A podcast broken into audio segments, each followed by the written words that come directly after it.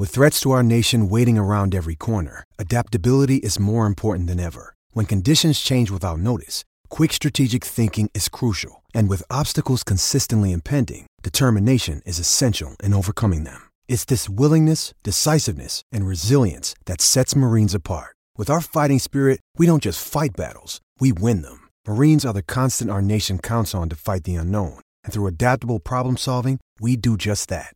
Learn more at marines.com. 啊啊啊啊。啊啊啊啊啊啊啊啊啊。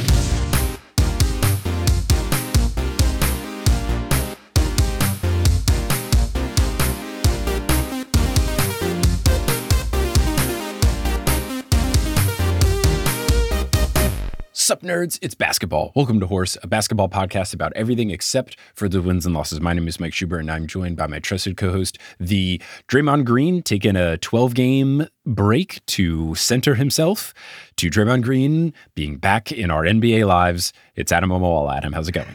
It's going fine. You know, I don't really believe that he was ever going to actually retire. That feels a little boy who cried wolf to me, but you know what? Who knows? Mm-hmm. Yeah, it feels. I don't know. I, I don't like this thing that players are doing where they fake retirement. Right. When something bad happens, LeBron after they got swept by the Nuggets. It's annoying how well it worked. Yeah. To get people to not talk about the sweep, he pretended he was going to consider retirement, so they would stop talking about the sweep. And now Draymond Yeah. is trying to act like, oh, people said I couldn't punch people anymore, so I considered retirement. Like, I know he's going through some more Right. and stuff, but it's like, dude, you have certainly made this mess yourself. Yeah, at least have the decency to be like the greatest of all time, Michael Jordan, and actually retire only to come back. Just lie about it, but actually do it. You know what I mean? Like, I would respect LeBron more if he actually retired after that and then was like, just kidding, I'll be back. that should be a thing. You know, when people make the goat case of who is better, LeBron or Jordan, you gotta be like, look, Jordan had you know multiple high profile retirements. It's true. and LeBron has not done that yet. It's So true. he's got he's got the thing, but. LeBron will always hold the in-season tournament banner over Jordan's head forever. Couldn't get it done. But let's get ready to talk about basketball on this basketball podcast in the Teal Memorial locker room. They've got a whole bunch of banners and stuff in there as well, and it's a good time. It sure is. hmm You know what else is a good time? Having patrons giving us money. Yes, it's very nice. We thank you all for your support. Shout out to our producer level patrons, especially Polly Burridge, Kendra Hadley, Salvatore Testa, Siobhan Ellsbury, Don't Go Chasing Taco Falls, Bang, Bang, Roast Beef Debris. How about them world champion Denver Steam Nuggets? Anna Reed, Steph Curry for three after Draymond misses 12. Bang! That was Draymond hitting someone, not Steph hitting a shot. Ah, ah. Hi, Trish, Nicole Shepard, Chase Underulo, Mr. Bubbles Plays Ball, Naked Rachel, who I did meet at a Texas live show. Very nice human being. Gave me a gift. Thank you, Naked Rachel. Josh isn't rich. Sidney Crosby is a vampire. Chelsea's cousin, Ginger Spurs boy, and balls to the walls. Very cool. Very cool indeed. You know what else is very cool? I would say having a sponsor for this episode. Yes, and that sponsor is Shaker and Spoon. It's the new year. Maybe you are not participating in Dry January, or you are doing Dry January and you want to throw a big shindig on February 1st as the clock strikes Mm. midnight. You could go to shakerandspoon.com slash horse and you would get $20 off a box from Shaker and Spoon, which will give you all the fixins and mixins to make four servings of three different drinks that all use the same liquor. You just provide the bottle of liquor and they give you all the other stuff, the recipes, the cool either juices or spices or mixing ingredients, whatever it is.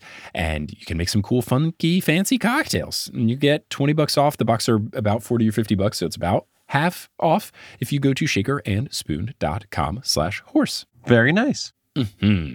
And now you will hear some ads, unless you're listening on Patreon. Patreon episodes are ad free, but you'll hear some ads, some of them that'll be read by us, and others of them that won't be. The ones that aren't read by us are inserted locally. And uh, once those ads are complete, we'll get back to this episode of Horse. Seeking the truth never gets old. Introducing June's Journey, the free to play mobile game that will immerse you in a thrilling murder mystery. Join June Parker as she uncovers hidden objects and clues to solve her sister's death in a beautifully illustrated world set in the roaring 20s. With new chapters added every week, the excitement never ends. Download June's Journey now on your Android or iOS device or play on PC through Facebook Games. Adam, what do you got going on in your life? I know you're currently recording this one from Vegas. Woohoo! The Big Apple. I am Mm. recording it from Vegas, and it's funny as you're talking about shaker and spoon and the idea of a dry January. I'm doing what I would say is like a damp January, where I'm I'm trying not to drink any any booze during the week, and then on the weekends maybe I'll have a few. I'm also trying to be very healthy, but it's a particularly funny time of year to be in Las Vegas for me.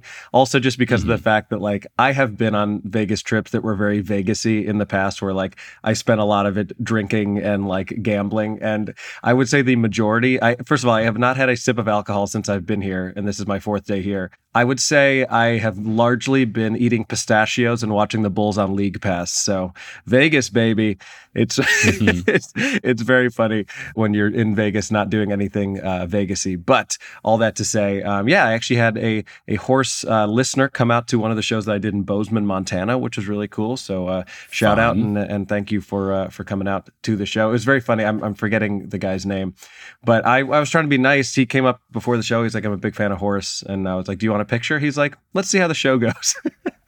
Whoa! it wasn't it wasn't in like a whoa. dicky way. It was he was joking around. But then after the show, he was like, "Oh yeah, there's definitely there's there's got to be a picture." So I told him to uh, to tag us, and I would repost it. But I'm in Vegas through the end of this week. But by the time you're listening to this, that is irrelevant to you. Um, still working on setting up tour dates for the rest of the year. So not a lot to report on that end. But I will put a link to my mailing list, and then that way, anytime I'm doing a show in your area, you can come out and see it. Um, I'm hoping for a California run this year. I'm still hoping for DC and Philly, and hopefully uh, a few Midwestern dates as well. But what about you? What do you have going on? Yeah, it's all the same stuff that I had mentioned before. Florida shows in February, as well as Arizona and Denver. The Denver show's almost sold out. So if you want to get tickets to that, check out thenewsolympian.com slash live or schub.es slash tour. Get those tickets. Did you invite Jokic because he loves horses? I should, you know, I know what? it's not a horse live show. Maybe he would come through. Uh, and then got two North Carolina shows in March as well. Again, tickets are all at those links I said before. And if new stuff comes out on the horizon, I'll let you know. I also think I, I, I might have mentioned that I was having a Kansas City show in the works for late March. And unfortunately, that one's not going to happen. But it's not Kansas City's fault. It's every city near Kansas City's fault. We couldn't like find any other city to like link Ah. it to where a tour made Gotcha. sense. So unfortunately, it is not the fault of Kansas City, but I'll try to either go like later in this year or early next or something like that. Um, but yeah, that's what's uh, going on. I'm actually I'm considering a Kansas City stand-up date. So I don't know. Maybe you and I can coordinate, and you can do a, Hmm. a TNO show, and I'll do a stand-up show. Because the Cubs play the Royals, and that is one of the six Ooh. stadiums, baseball Oh. reference that I have yet to go to. ding ding So, ding. There you go. Okay, let's talk. Um, that could be fun. Oh, and also, final thing. Uh, I know you mentioned one of your North Carolina shows is competing with a, uh, a college basketball matchup between Duke and Right. UNC. Now, unfortunately, while I'm in Las Vegas, the WNBA is not in season, so I can't go to any Aces games. But I was Mm-hmm. looking up things to do because it's very easy to get bored here if you're not drinking. Um, but UNLV, the running Rebels bas- men's basketball team, um, is playing a game at noon this Saturday, and I'm going to go. I bought a ticket for like 15 bucks, and I'm going to go to a, uh, a UNLV versus I think Utah State college basketball game, and I'm pretty excited about it. Very cool. Yeah, Enjoy. thank you. It's it'll be a sport of sorts. I, I I'm not. I mean, we're not no, college it's like basketball it's, boys, but, but, it's it'll high quality basketball. It's not like going to like a D3, you know, scrimmage or something. Yeah. or the YMCA rec league or Right, something. exactly. Yeah, yeah. It's it's some basketball for sure. Cool. Indeed. Well, that's fun. Do we have an MB Q and A this week? Oh, we absolutely do. And you know what? Sometimes it's all about timing. If you, especially if you send an email the morning that we record, there's a pretty good chance I'm going to use that that uh, NBQ and A. But we have an email from our devoted fan Hedda. The subject is how to deal with basketball heartbreak. And Mike, this this question is largely for you, but I, I can chime in as needed as well. Message says, "Hi, Adam and Mike. For almost two weeks now, I've been dealing with what I can only describe as basketball heartbreak. We've all been there.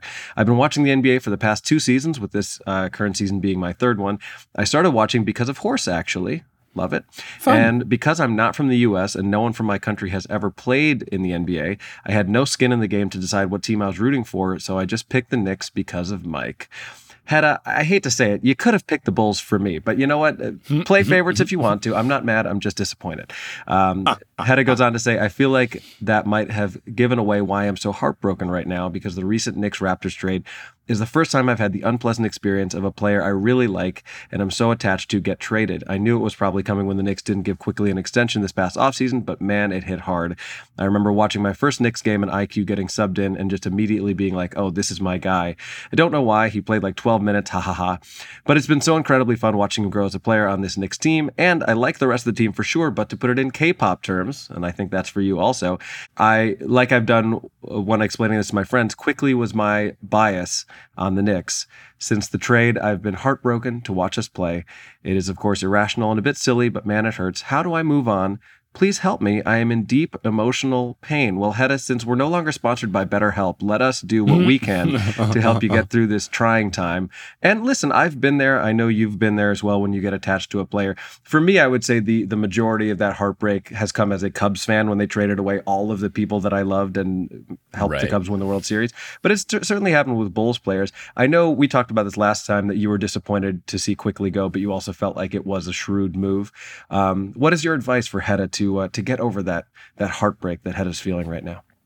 Yeah, I, I think it's tough. And uh, Quickley was my favorite player too, and he was a lot of every every Knicks like a lot of Knicks fans had him as their favorite player. He's just so likable. I'm not surprised that you enjoyed him, even though he played 12 minutes. Like early in his career, just coming off the bench, hitting threes, skipping and jumping, and you know smiling. He was such a lovable guy, so it's completely understandable.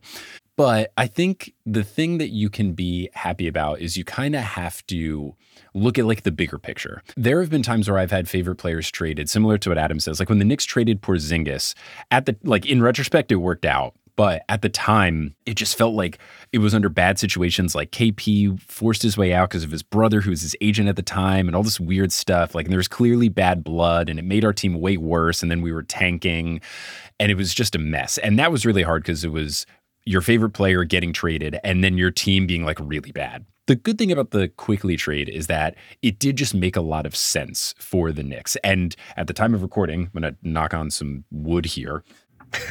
we are 5 and 0 since trading Immanuel Quickley and RJ Barrett for OG Anunoby. And it's been great. And it's just like a perfect fit. I think the way I was more okay with this was when we didn't give him the extension, that was a big sign. And then also just like by nature of how basketball works, like sometimes it's just not going to work out. Our best player is Jalen Brunson. Immanuel Quickley plays the same position as him. He was going to be up for a big contract because he's very good at basketball. And it just like doesn't make sense from a roster building perspective to put a lot of money into someone who's your best player's backup, basically, even though he will still play like a good a lot of minutes and they'll still be on the court at the same time.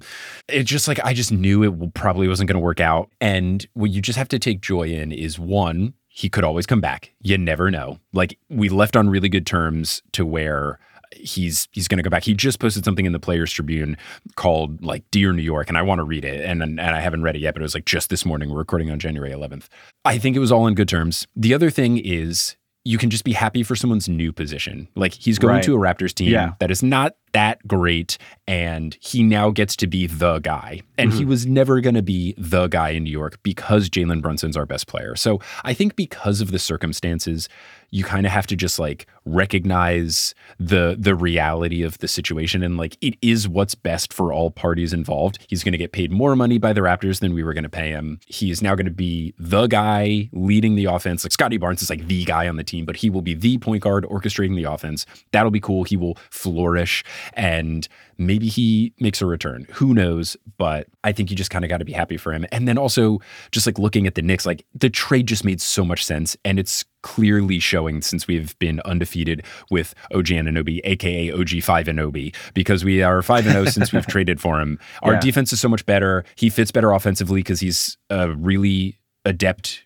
corner three shooter, which neither RJ Barrett nor Immanuel Quickley was. They just had different skill sets, and that just didn't fit with Randall and Brunson. So, like, it just makes more sense for our team. And sometimes that happens in the NBA, specifically because it is a sport with like salary caps. Like, roster construction is so intricate And sometimes that just, you know, timelines can't work out and stuff. So you kind of just have to look at the other factors, but also just like be happy because he is going to just pop off in Toronto and that's just going to be cool.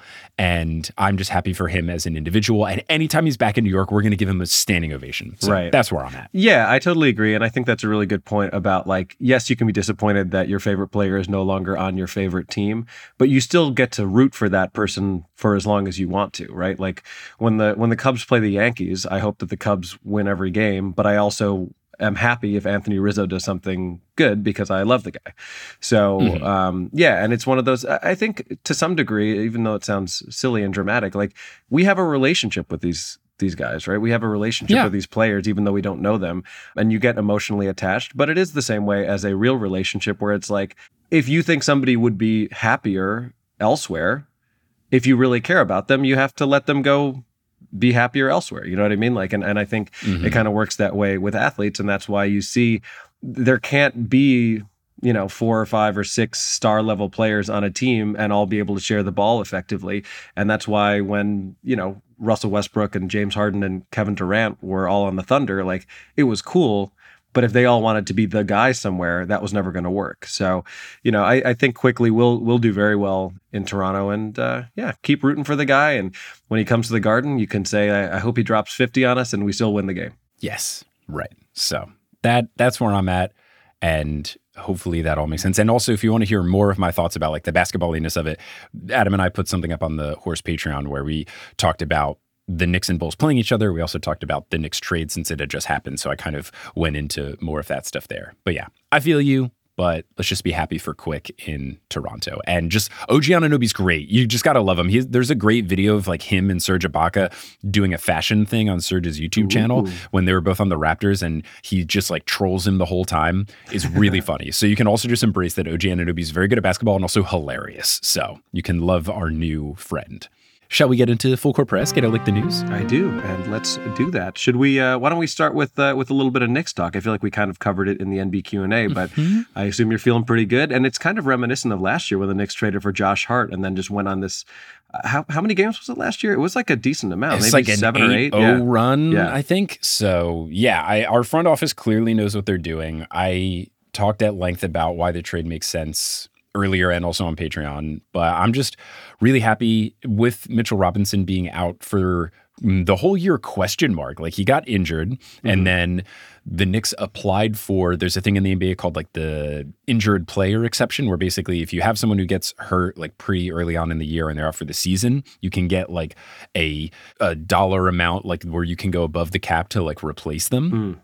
And the NBA rejected the proposal because there is now optimism that Mitchell Robinson could return before the end of the season. Hmm. So that is good news in terms of he might come back. But our defense was so bad with him gone. So trading for OG Anunoby, who's very good at defense, made sense. And just having someone who can actually make a corner three is really nice. And it's mm-hmm. just completely changing the shakeup of our team. And we're looking really good. And I'm really happy. It's just been some really fun basketball ever since we made the trade. And it is still cool to see RJ and Immanuel Quickley play well for the Raptors. So really the trade does feel like a this worked out best for everyone trade, which is mm-hmm. always fun to see. And I've been enjoying it. It's good. It's also funny. I don't know why it took me this long to make this connection, but it's kind of amusing that the Knicks and Raptors were willing to make a trade when the Knicks are like in the process of suing the Raptors. Yeah, super weird. Super weird that we're suing them. And then there was a legit conversation about are they not going to trade OG Anunoby to us? Because that was always the rumbling. Right. It's like, are they not going to do this because they're suing them? I guess not. And there's also fun things about the trade where RJ Barrett is from Canada. He's on the Canadian national basketball team and was doing well for them. So now he is in the home of Toronto. Uh, it was a funny thing that I didn't realize until I was listening to Shea Serrano and Jason Concepcion's podcast, I believe, that they were saying, like, oh, yeah, the, the trade might work out okay for RJ, you know, or no, someone might have been posting about it on Reddit, but it's like this thing of, you know, you get traded and then you just have to like move. I think, oh, it was a Reddit post because it was like the the Raptors are about to go on a huge like string of road games and the Knicks had just finished a bunch of road games. So it's just like in the past month, RJ and Immanuel Quickley like just haven't been home Mhm. and now they got traded and then they still won't. And then someone on Reddit made the comment, they were like, well, RJ's parents might still live in Toronto, so maybe he's just like crashing at his parents' place. And I love the thought of that. I love the thought of like, hey guys, uh, is it cool if I stay in the basement for a little bit? Uh, I got traded funny. to the Raptors, like, which would be super helpful while he tries to find a new place or whatever. Like, I can't imagine what Immanuel Quickley is going through of like, how do you, you just all of a sudden have to sell your old place, find a new place, breaking a le- breaking leases always sucks. Like, Yeah. oh gosh. I think Gosh, everything's that would be easier when you're rich, but Sure, Yeah. yeah. but it's still just like hopefully he has someone that can kind of manage that stuff for him. But you know, it's just it's a stressful thing, and it Yeah. kind of explains why some of these guys get paid so much money. Is like, you know, I can't just get traded to a different city; it's impossible. Yeah, I think that's something that people don't consider is like the human side of it, where it's like, yes, obviously Mhm. these people are making huge sums of money, but moving sucks. I don't care how rich you are, like moving and uprooting your life and your network and your friends Mhm, and whoever you mhm. have in that city, like that is that is tough. I do have to ask, um, has Walt Clyde Frazier come up with any fun plays on OG or Anunoby thus far? I haven't heard any because like two of the five games and the two that I watched were on like national broadcasts of sorts, I think. So like it was ESPN and then I, or maybe one was ESPN and one was the Knicks game where he wasn't Mhm. broadcasting. Um, but I do know he he announced a recent game that I was unable to watch, but someone had posted some very funny highlights from it. He said that he yelled aloha when he was referring to an Australian player on the other team. he first uh, thought that the Knicks, who are doing a Pride Night soon, he misheard and thought they were doing a Clyde Night, which like we should do Clyde Night and we should have Clyde Month. That's hilarious. But he also called DeAndre Ayton just Andre Ayton, so he had a fun. he's having a good good time up there. So if they do Yeah. Clyde month, you and I are going to the Clyde parade. oh yeah, dude, G- gosh, you just get an excuse to wear like a cow print blazer? Come on, Come Parading on. and charading.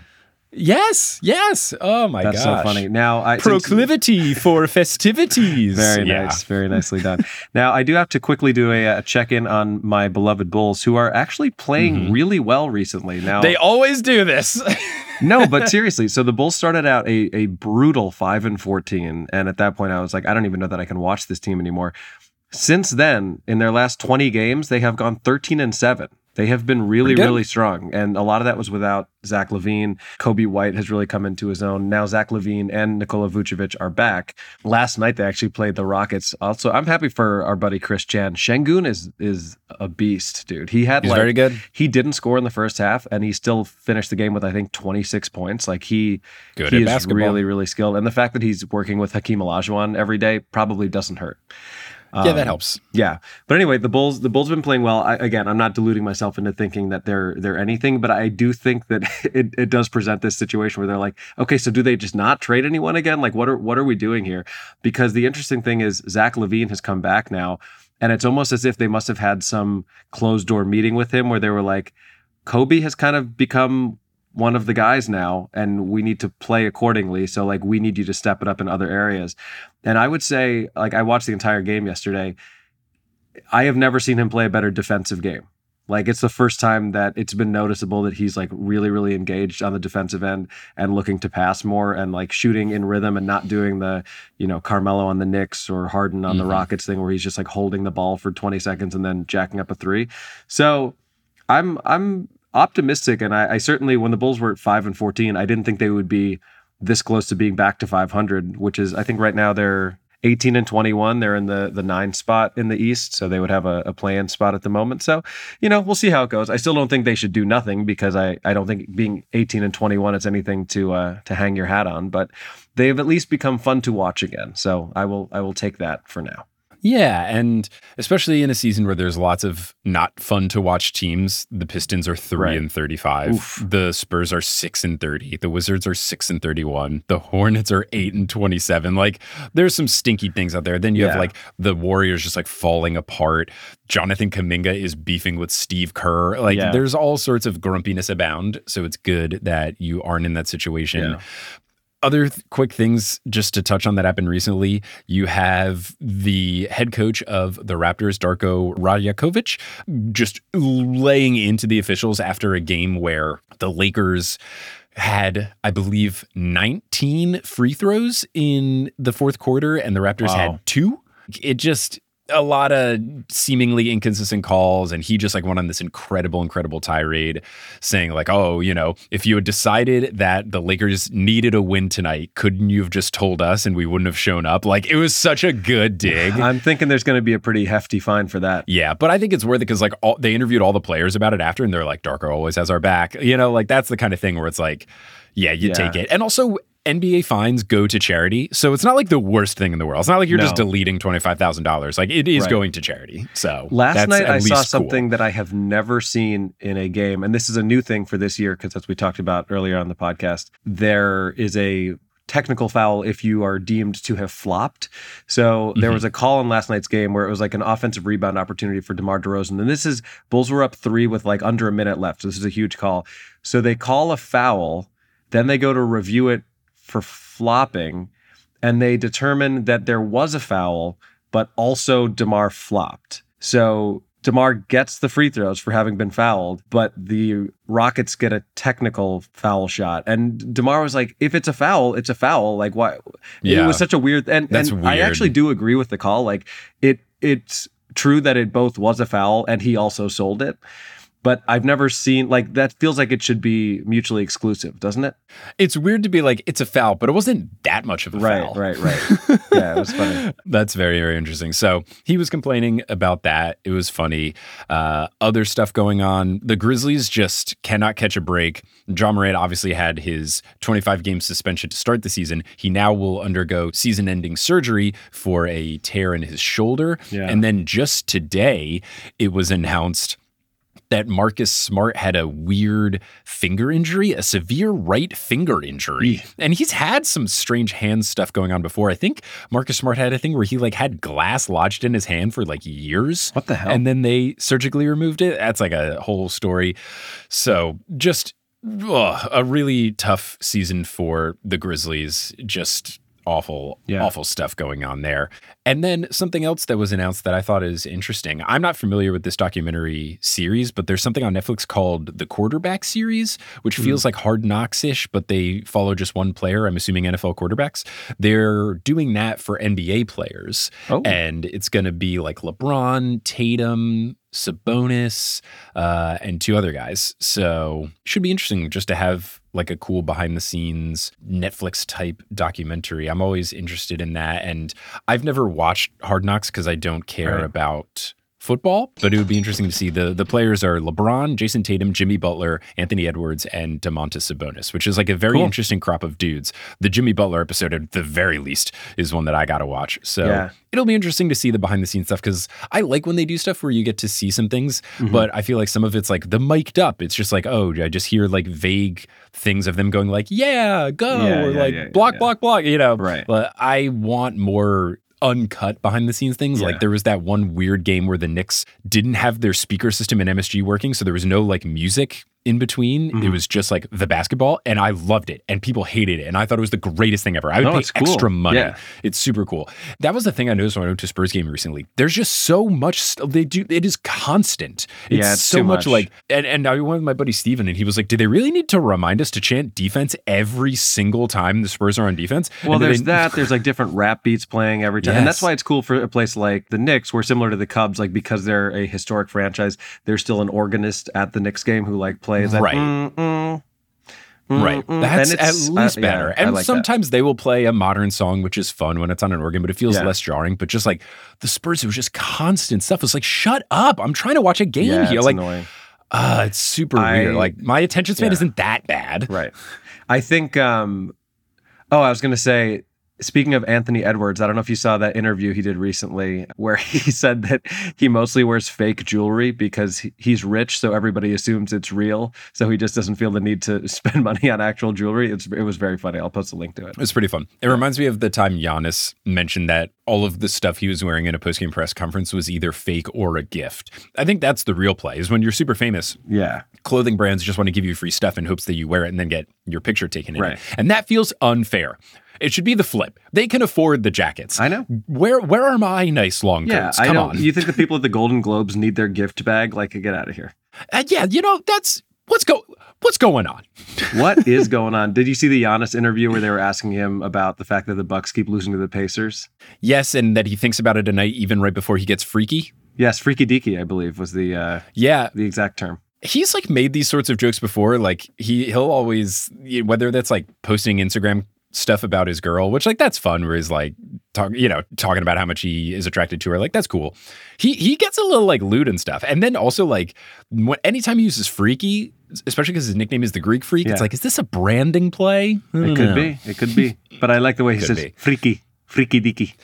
His, he does have a fantastic accent. I love he it. Yeah. Truly, I would hope that post playing career, he either becomes like a TNT guy or a podcaster because he does have a very soothing voice to listen to. It's true. And he's just so like fun and jovial and upbeat that I think I would very much listen to a Giannis podcast where he doesn't talk about basketball. Like if it was just like Giannis talking about things he liked about traveling or his interesting history of his Greek and Nigerian roots, like that would be super right. fun. Yeah. And he's just a compelling guy. He is. So that was Full Court Press. Get it like the news. And now, what do you have for you that actually happened? So, for my That Actually Happened, I'm going to discuss a rarely seen basketball accomplishment, or should I say anti accomplishment, called a cardio game. Mike, are you familiar with that term? Ah, I am. Just, you know, you, you got out there, you ran a bunch of steps, but you didn't log many statistics. Correct. More widely referred to as a Tony Snell game, a cardio game is a term used to refer to a game in which a player logs an extended number of minutes and records zero stats of any sort, meaning that all they accomplished was doing some cardio. Now, yes. naturally, the more minutes you play, the worse it looks for you. And this came to mind recently because on December 11th, in a road game against the Milwaukee Bucks, one of my beloved Chicago Bulls backup point guard Ayo Dosunmu recorded zero points, zero rebounds, zero assists, zero steals, and zero blocks, despite starting the game and playing 26 minutes and 29 seconds in place of the injured Alex Caruso. Now, in NBA history, only Tony Snell, who played 28 minutes and 25 seconds, and Joel Anthony, who played 28 minutes and 46 seconds, have ever played more time in a game without recording any stats. And I'm actually going to post a link to an article with the list of the top 10 cardio games, uh, a list that surprisingly includes very solid NBA players, including Glen Rice, Bruce Bowen, and PJ Tucker. But you know what? We can all have an off night, you know? Yeah, yeah, that's fun. But look, you got your steps in, and Exactly. That's important. Yeah. If it's you're important. wearing a if you're wearing a Fitbit, you can feel like you did something mm for the mm-hmm. day.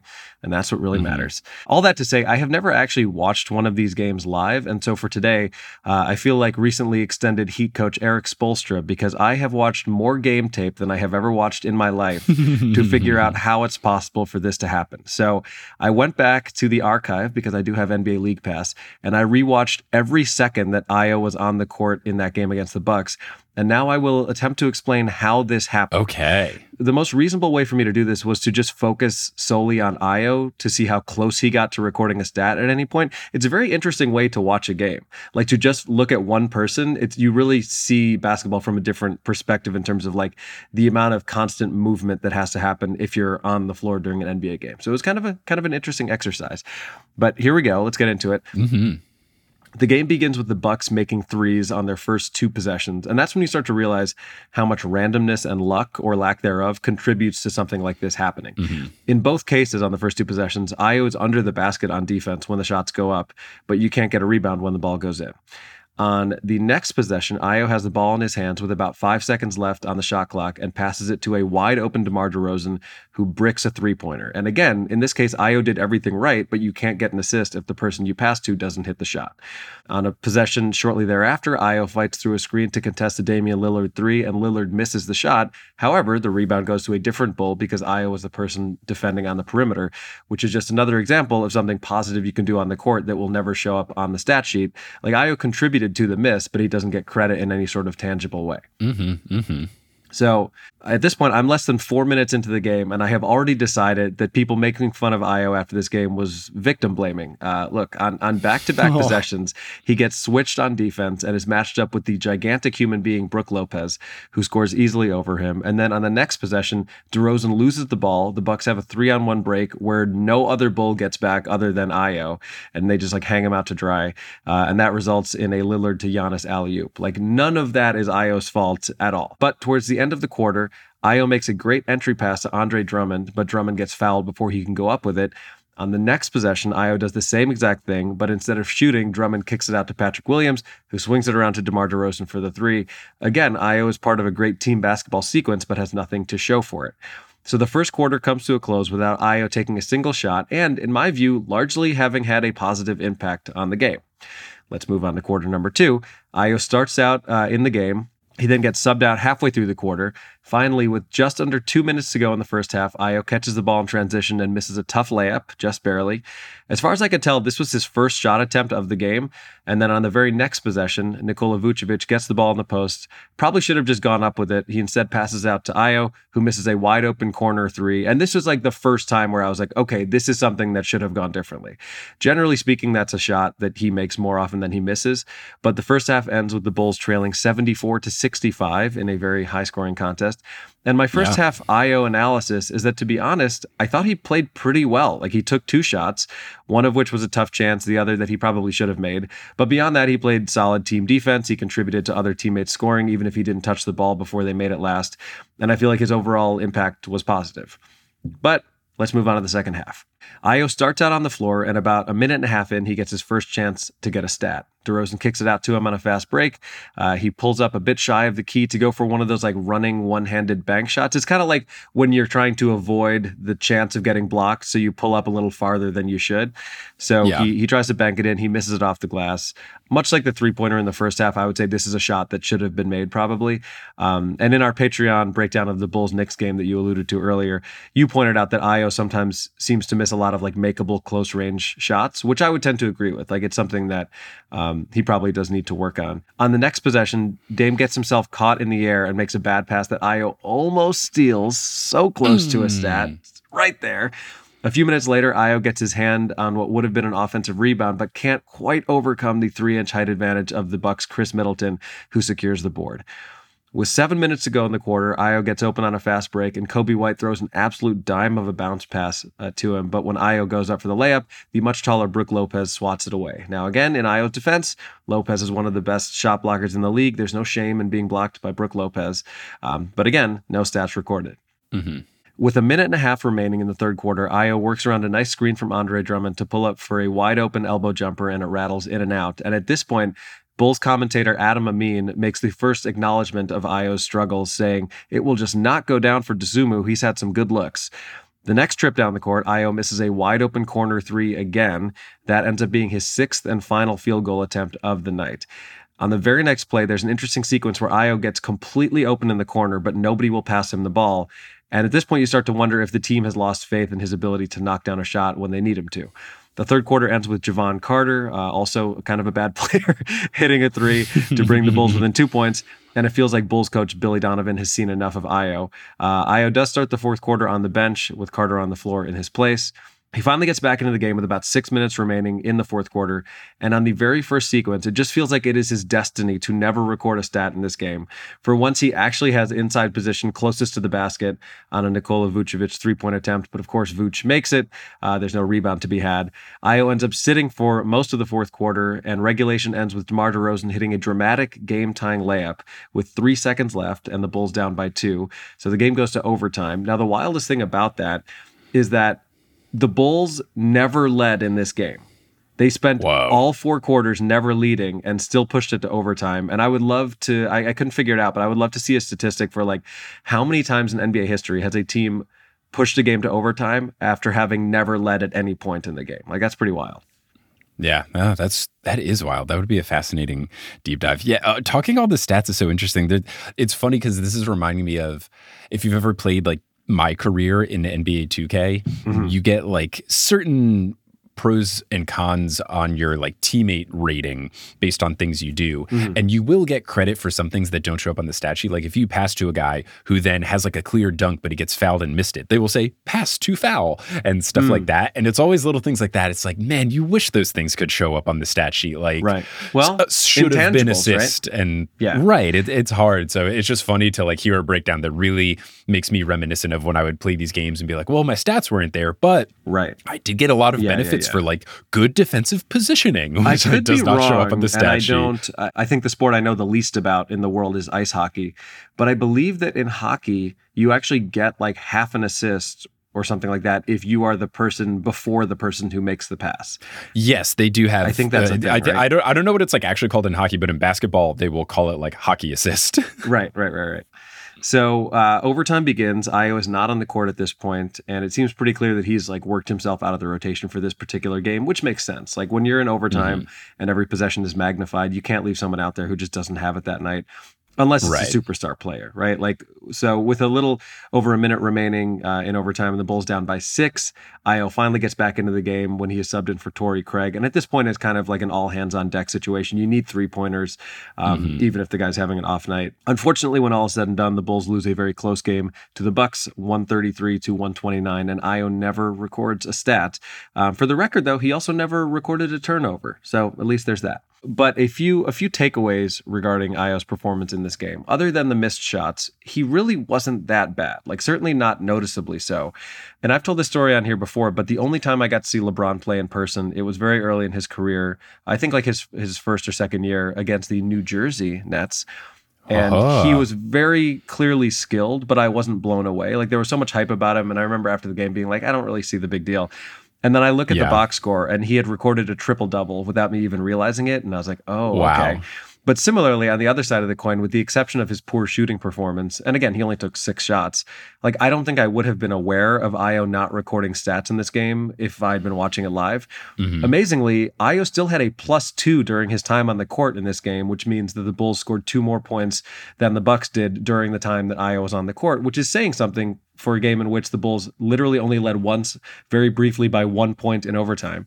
Having said that, the game went to overtime, which means that if he had knocked down even just one of his shots during regulation, that might have been enough for the Bulls to get the victory. Now, when you play the hindsight game, I always feel very strongly that you can't assume every other outcome stays the same if one outcome changes. Like that's not the way the world Right. works.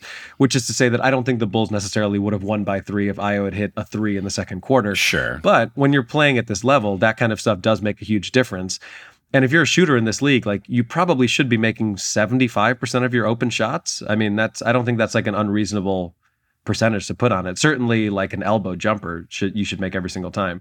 Mhm. The other thing that sticks out is the degree to which Bulls coach Billy Donovan felt he could trust Ayo down the stretch, and he essentially played himself out of minutes. Like it's one of those things where if DeMar DeRozan had been 0 for 10, he's still going to be on the court because he's your guy.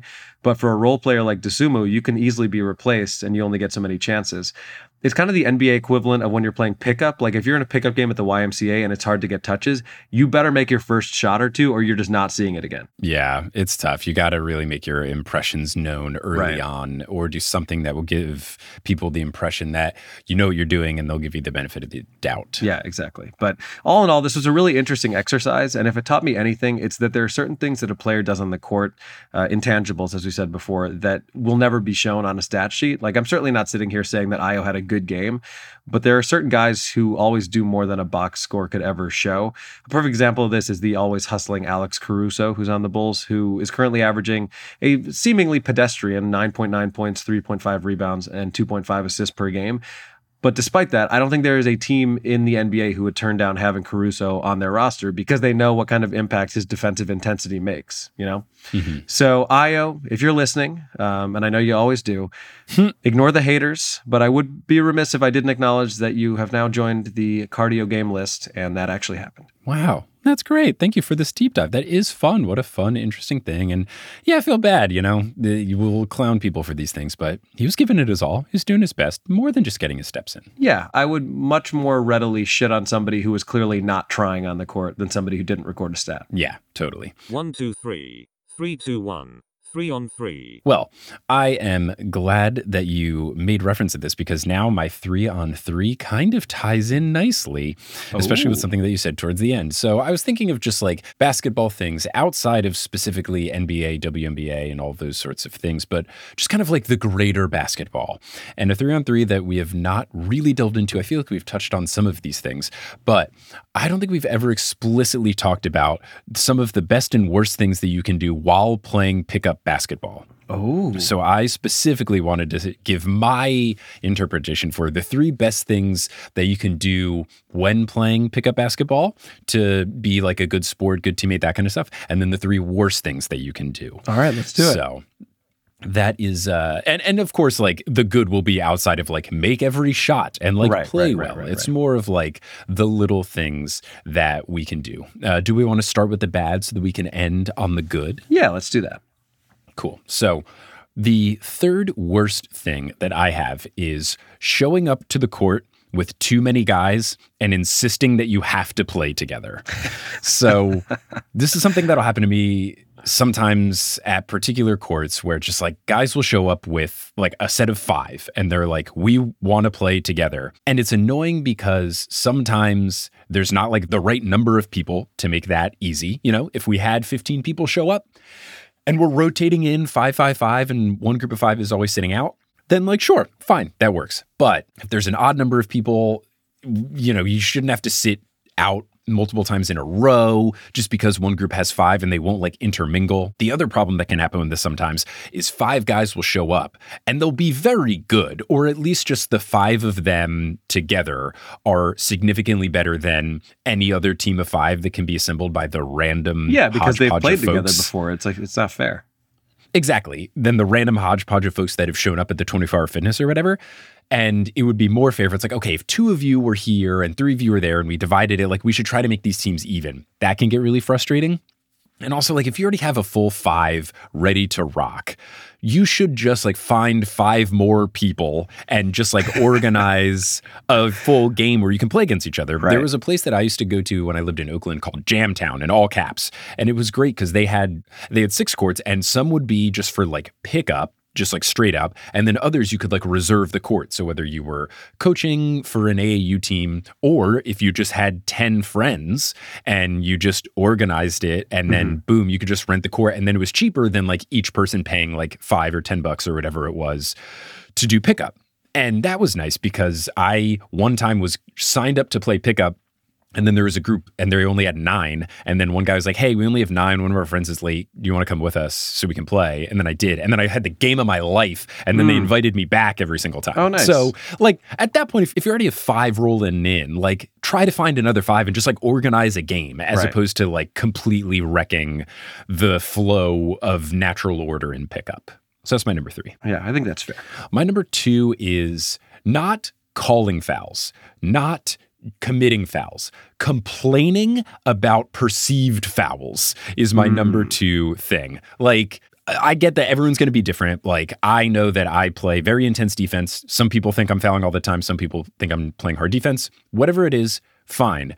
But there's two options. You either think it's a foul and you call it a foul, or you don't think it's a foul and you don't call it a foul. Doing this in the middle mm-hmm. where you're not calling fouls, but you're complaining that someone is playing too hard of defense or hitting you or whatever. Like my one of my resounding cries when I play when people try to complain is it's just like just call a foul. Just call foul. If if you call a foul, I will understand what you think is a foul, and then I will stop doing it because I don't want you to call foul every time.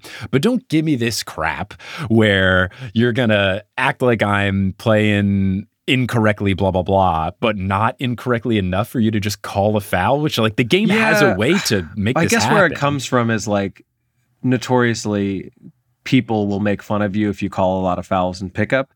So it's like Mhm. if they feel like what you're doing is like it would be called a foul by a ref, but it's not enough to call your own foul in pickup, which usually is reserved for when someone like hacks you or it like clearly affects the shot. I guess I understand where people are coming from, but I agree with you. It's like just call the foul or tell me what you think I'm doing that you don't want me to do anymore. And then assuming you're not a dick, which you're not, you'll be like, okay, fine. That's that's the thing. Is like maybe it's different. Maybe it's a me versus other people thing. But even if I disagreed, if you thought something I was doing repeatedly was a foul, then I will stop doing it so that you don't have the tendency to want to call the foul. So Right. yeah, just like just let me know. I feel like there's a lot of things just like communicate and like I'm not trying to be a jerk out here. I'm just trying to play defense. But if you think a th- certain thing I'm doing is a foul every time, then just tell me and I'll stop doing it. Yeah. Don't like complain about it. There is something baked into the rules where you Right. can call a foul. And then number one, I think this is just super easy. Like, don't do anything dirty or dangerous. Like, there is a Right. difference between playing hard and playing recklessly. Obviously, the next step of this is like, don't start fights and stuff. But I think like the more realistic thing that can happen is don't do things whether you're like pushing someone on their way up or sticking your foot out when people are trying to land or mm-hmm. like all these sorts of things at the end of the day, like no one here, especially if it's just pickup, at the end of the day, like no one here is going to be a pro. Nothing matters if you actually win or not. Obviously, we're all competitive and we're competing, but it is not worth getting hurt over. There is No. no. way in which that is worth it. Listen, I'm at the age where if I play pickup and I go 0 for 12, but I don't get injured, it's still a win for me. Right. So like that's the important thing. Like I have left games early because there were people that were being too reckless Yeah. on the court and it was just like not worth it. It's it's really just not. You don't want someone to get hurt over this. It's just silly and there's a complete Yeah. difference between playing hard and playing dirty. When I played pickup in college, the place where we played was on the tennis courts. They were like those courts where you can like roll out a tennis net, but there's also it's like a you know multi-use Sure. facility. But what that meant is that you're essentially playing on blacktop indoors. Like you're, it's a, a very hard surface if you fall on it. And there was this kid who I remember I was coming down on a fast break. It was like a one-on-one thing. And as I'm getting there to go up for a layup, he just stops and tries to take a charge. And I was like, "Are you fucking stupid? Like, I, this is not. We're not in the NBA here. Like, try to contest the shot." But like, I when I went up, then because I was not expecting someone to take a charge in a goddamn college pickup game, I ended up like f- kind of flipping over him, and I could have easily like broken my arm or something. Like, it's Yeah. just not. And that's not even dirty per se. It's just stupid. Like, it's not a thing to do in a pickup game. No, there's certain things that you're just not going to do. Some dangerous like that, and others like don't call defensive three in the key. Right. like, Yeah. don't make weird. Oh, weird. anytime rule people calls. call, unless it's egregious, like you can't be calling a carry in a pickup game. Like, come on. R- Right. Yeah. Unless it's like one of those clearly they were going to do something else and then change their mind. But just like that. Yeah. I've had people try to call stuff like that on me and I will just like forcefully turn to them and say, Yeah. no. Ooh, I want to. I want to add a submission for your your Sure. your five on five. If you don't already have this one, I think m- one of my biggest pet peeves is if I call a foul on someone, then the next time I have the ball, they call a makeup call on me, even if I haven't been anywhere near them, just like to Yeah. prove a point. You, yeah. Nah. You just got like. It's childish you- and silly. if you're if you're angry, be upset in a way that doesn't like negatively affect the game. Like Right. don't don't change the score or something. You know, you you can't yeah, yeah, yeah. you can yell at me, but don't don't bring my teammates into this. Right. You know. All right, let's get over into the good. The number three good thing that I would say it's nice and simple, though it takes a little bit of getting over some awkwardness. Before the game starts, especially if you're playing with people you don't know, introduce yourself to the team. I think it's Yeah. really nice to just like ask people their names, introduce yourself. I think it's just like a nice thing to do. But then also, like, if you chit chat a little bit, you can get a sense of like, where do you like to shoot from? Where do you like mm-hmm. to play on defense? What's your style? Like, you can do stuff like that, which can be really helpful. And I think that can go a long way. Also, all the things that I'm going to be saying for for good can also not only help your team on the court performance, but if you are in a situation where they need to like pick certain people, like if the numbers work out where like a group has four, like some guy leaves and they need to pick someone from mm-hmm. off on the side who isn't playing, if people like you, there are many times where I will pick someone to play with that I like versus someone who is good and a jerk. Like it's so much more about the vibes. So all these things also just help with the vibes. But I just think like introductions can be nice. It's also helpful just because then you know someone's name, so you can be like Rick and then pass them the ball and stuff like that. I mean, which can be haven't helpful. haven't we found this to be the case with our softball team? Like, yes, if the vibes are not good, and you know who I'm talking about, Mm-hmm. It just does not make it fun anymore. And I don't care if the person Mhm. is good or not, but especially if they're not that good, get the fuck off Yeah. the team. Yep. Mm-hmm. I agree, and I hope that guy is not on our team next year. Yeah, AJ, if you're listening, fuck you. Fuck you, AJ. For the purposes Uh, of anonymity, we'll call him AJ, which is his real name. just pull a name out of thin air. I don't know, just two letters. Let's just call him AJ because that's his name. Yeah, that's because that's his name. Uh, s- second one.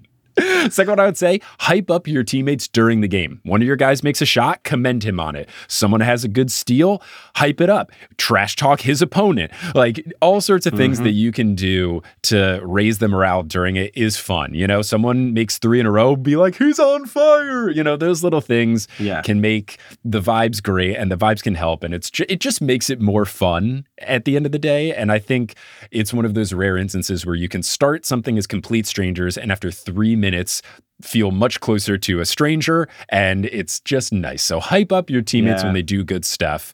Rising tide lifts all ships etc cetera et cetera I like it. Number one thing I would recommend though is be Dennis Rodman, not in the more Rodman-y ways off the court, but on the court. Play defense, set screens, get rebounds. If you have a game where you have no statistics, Do the intangibles. The intangibles. you. If you have a game where you rack up zero statistics, but you played hard on defense and you set screens, you know who's going to love you? Your entire team, because Mm-hmm. those things are the most annoying. This is also a key thing that I would recommend to people who like are playing a game of pickup but are not necessarily good basketball players. Like I've definitely played with some people who have no idea what they're doing. You can tell based on like the way they dribble and shoot that you're like, oh god, this guy doesn't know what he's doing. But anybody can kind of box out, jump and grab a rebound, and anyone can set a screen. Anyone can do some of these more simple things Mm-hmm. that don't necessarily take like basketball finesse. And I think this works with like a lot of sports. Like soccer, I do not have the particular skill set to play soccer. But if a team needs a goalie, I can jump in front of balls. like I can vaguely figure out what I'm doing there. And no one really likes playing goalie, I have found. So this is like an approach you can do as well. Mm-hmm. Nobody really likes playing defense, rebounding, guarding the hardest guy on the other team, all those sorts of things. Yeah. So I would highly recommend doing that. I have made a pickup career out of just like once I graduated Yeah. and I was playing pickup in 24 hour fitnesses, I realized, oh, when I do these things, people Mm-hmm. like playing with me and they ask me to play with them when I'm on the side. Yeah. I, and that is like when I became like a defensive, you know, focused person. Yeah, you saying that reminds me of another huge pet peeve of mine, which is when people cherry pick, which, uh, if you're not familiar with that, means that they don't get back on defense and then they're just standing on the other side of the court waving for the ball so that they have an easy layup. Like everyone hates that person in pickup. It's really annoying. Yeah, it's frustrating. And I think like the thing that you can do instead of cherry picking is do what I do, which is just run faster just as the rebound happens. Like you Yeah. can do really well in basketball just by running and sprinting.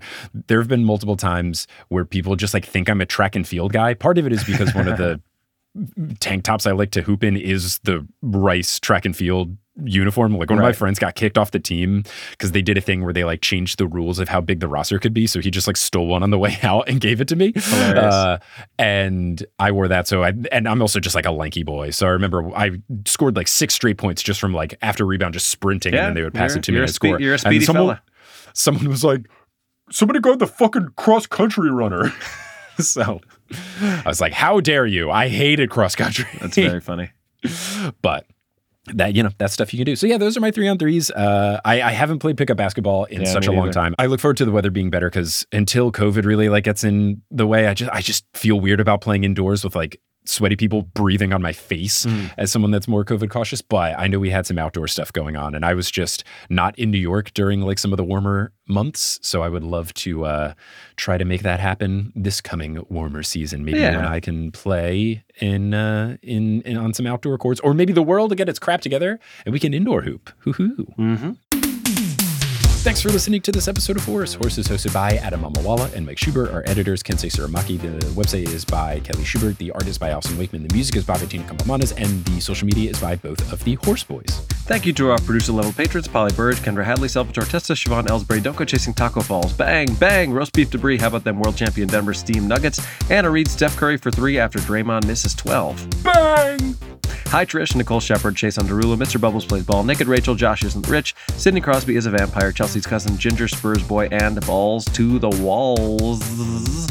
Follow us on Instagram and Facebook at Horse Hoops and on Twitter at Horse underscore Hoops because Horse Hoops uh, kept complaining about fouls and just call them. Just call just them. call them or don't Just call them. call Call them or don't call them. All right, you got two Yeah. Mm. options. Those are your options. Go to our website, horsehoops.com, for links to some of the fun stuff we talked about today, including Anthony Edwards wearing fake jewelry and the uh, the top 10, aka bottom 10, uh, cardio games in NBA history. Mm, And if you want to support the Horse Boys and get cool bonus content in exchange for doing so, such as the bonus stuff we talked about, and also a delayed upload of me and Adam talking about his fantasy draft and how that all went. Currently You can in go- first place. Let's go. Let's go! Yes! Then you can go to patreon.com slash horsehoops. You get a whole bunch of fun stuff there. You can also go to horsehoops.com slash merch and get some Nerd shirts and digital things that also support us. But we're going to close out this episode as we always do by saying something on the count of three after putting our hands in the middle. What you feeling? You know what? Let's go meta today. Let's say something on the count of three. Something on the count of three. One, two, three. Something. Uh, Uh, whatever it was, I bet it was good. Yeah, that's my favorite thing to do anytime I had an intramural sports team is I would say, all right, guys, four on three. One, two, three, four. It's my favorite. it's my favorite. It's so good. It is good. I love it. See you next time, everybody.